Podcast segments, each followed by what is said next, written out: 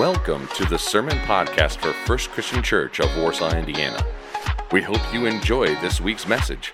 Please visit us at fccwarsaw.com to learn more about our church or to make plans to be with us on a Sunday morning.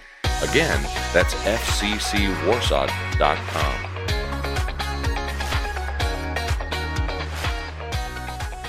FCC, how we doing? Good. My name is Josh. I'm the intern here at Grace at First Christian Church, and I want to read you guys a passage real quick before I jump into the message. Then the whole assembly rose and led him. Oh, that's my bad. Sorry, guys. As the soldiers led him away, they seized Simon from Cyrene, who was on his way from the country, and put the cross on him and made him carry it behind Jesus. A large number of people followed him including women who mourned and wailed for him. Jesus turned and said to them, Daughters of Jerusalem, do you not weep for me? Weep for yourselves and for your children. For the time will come when you will say, Blessed are the childless women, the wombs that have never bore, and the breasts that never nurse. Then they will say to the mountains, Fall on us, and to the hills, cover us. For if people do these things when the tree is green, what will happen when it is dry? Two other men, both criminals, were also led out with, with him to be executed. When they came to the place called the skull, they crucified him there, along the, with the criminals, one on his right and the other on his left. Jesus said, Father, forgive them, for they do not know what they are doing. And they divided up his clothes by casting lots. The people stood watching, and the rulers even sneered at him. They said, He saved others, let him save himself, if he is God's Messiah, the chosen one. The soldiers also came up and mocked him. They offered him wine vinegar and said, If you are the king of the Jews, save yourself. There was a written notice above him which read, This is the king of the Jews. One of the criminals who hung there hurled insults at him, Aren't you the Messiah? Save yourself and us. But the other criminal rebuked him. Don't you fear God?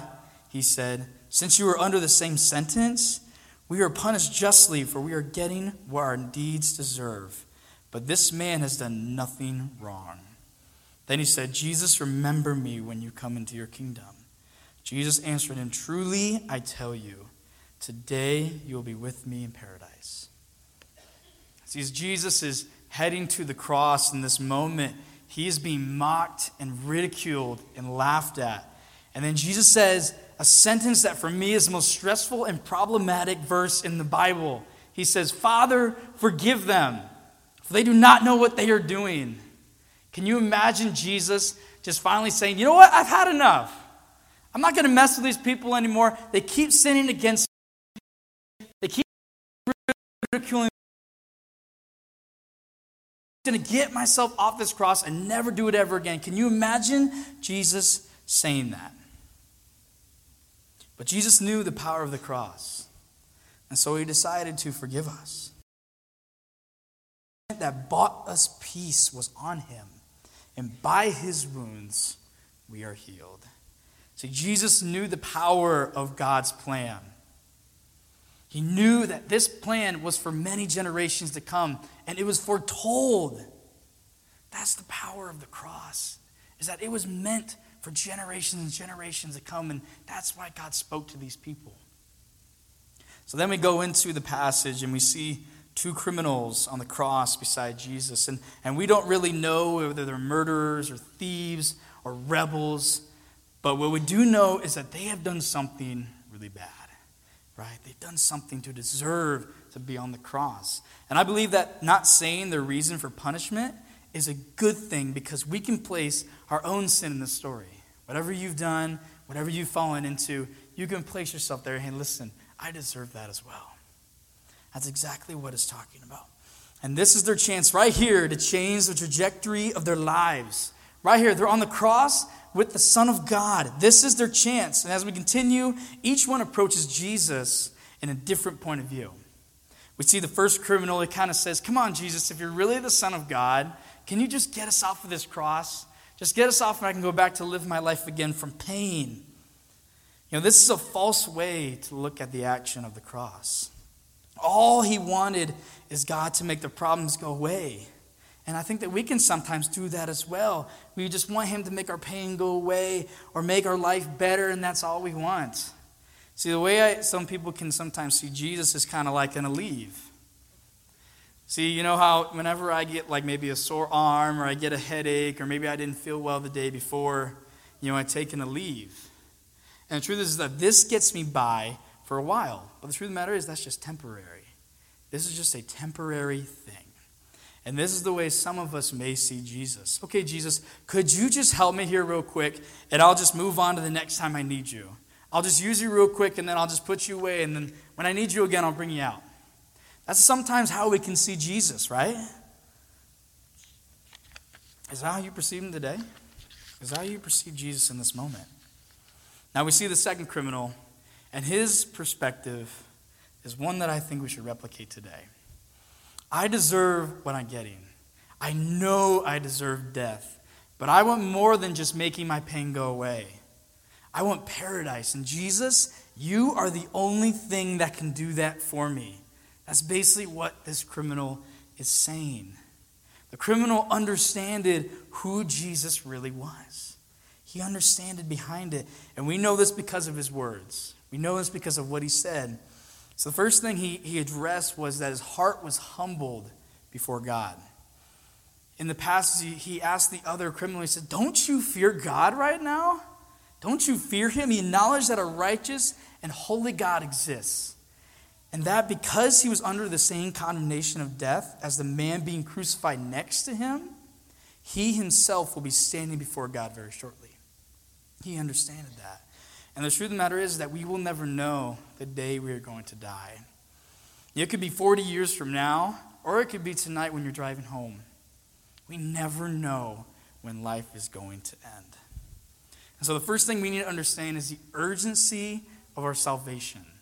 We understand that our salvation is urgent for every person in this world. This, that is the part of fearing the Lord because life is unpredictable and we have no clue when our last day on earth is. So that was the first thing he acknowledged. The second thing is he admitted that his sins were deserving of death. He acknowledged that he had sinned before the righteous God. He even added, For we are getting what our deeds deserve. He had made a mess of his life, and now look where he is. He made a mess of where he is, and now he's standing and on the cross. He's hanging there. And as believers, it is important to acknowledge what could have happened to us if it wasn't for the cross, if it wasn't for what Jesus has done for us. The third thing he talks about, he said, This man believes that Jesus is innocent, righteous, and doesn't deserve the death that he's experiencing. Doesn't deserve it. He believes that Jesus is a king who is able to save him, that he is God, and that he has the ability to grant forgiveness. Even while he's being crucified on a cross, the thing is about Jesus' ministry did not end when he was hanging on that cross. It did not end. That is so amazing to see. And so he goes in and he says, Jesus, remember me when you come into your kingdom. And he is remembered. He is remembered to this day. See, sometimes we add a whole lot of requirements to what is necessary for someone to be saved. We add a bunch to it and we think to ourselves, we got to know as much theology as you can. But the truth of the matter is, is that we need to remember what it takes in the sight of God to be saved. See, sometimes we come up with a lot of rules or regulations or rituals and ceremonies or a long list of do's and don'ts before you can be saved by Jesus. And the truth of the matter is, that's not true. We practically make it sound like someone needs to be perfect before they can be saved, not realizing that if they are already perfect, there would be no reason to be saved. If they were already perfect, there would be no reason for Jesus to be hanging on that cross. The criminal story teaches us there is only one thing that is necessary to be saved, and that is to trust in Jesus and the payment he made for us on the cross. That's the true meaning of Good Friday. Acts says, Believe in the Lord Jesus, and you will be saved. All this man did was to turn to Jesus with what little understanding he had. He may not even heard of Jesus' name, but the truth of the matter is he knew he was a big deal because people were ridiculing that he was the Son of God. And he said, You know what? Maybe this is my chance. And so he said, Lord, remember me, and he was saved. He trusted in Jesus that night. Salvation is a remarkably free gift purchased for us by the Son of God. At the price of his own life on the cross, he should add nothing to the requirements than the simple faith that the criminal on the cross displayed. There should be no other thing that we need to do. My hope for this Good Friday, for us to acknowledge that we do not need anything else to receive than just turning to Him. There's nothing else you need. We sometimes act as if we need to know so much theology or act a specific way before we can come to Jesus. Say, hey, listen, you get to this point right here, then you can know Jesus. You get to this point right here, you start working your way, you know this many Bible verses, you know this many things about Jesus, then you can accept him. That's how some people say. But the truth of the matter is, that's not how it is. Remember the simple gospel. In John chapter 9, we see a great image of this when many religious leaders were questioning this blind man who was just healed by Jesus. And the leaders are trying to figure out how did this happen and bringing in biology and evidence from other pieces. And then this blind man says, One thing I do know, apart from everything else that you said, I was blind, but now I can see. Let's pray. God, as we encounter this night a Good Friday, I hope that we realize the true meaning of that word good, the great meaning of the word Good Friday. And sometimes we think to ourselves, Jesus, why is this night so good? And my hope tonight is that you guys know that that good means that we are saved, that God has given us a great and good gift that we can receive tonight, that we can receive on Sunday, that we can receive any time that we want. And so, God, I pray for every person in this room that they would remember the simple gospel.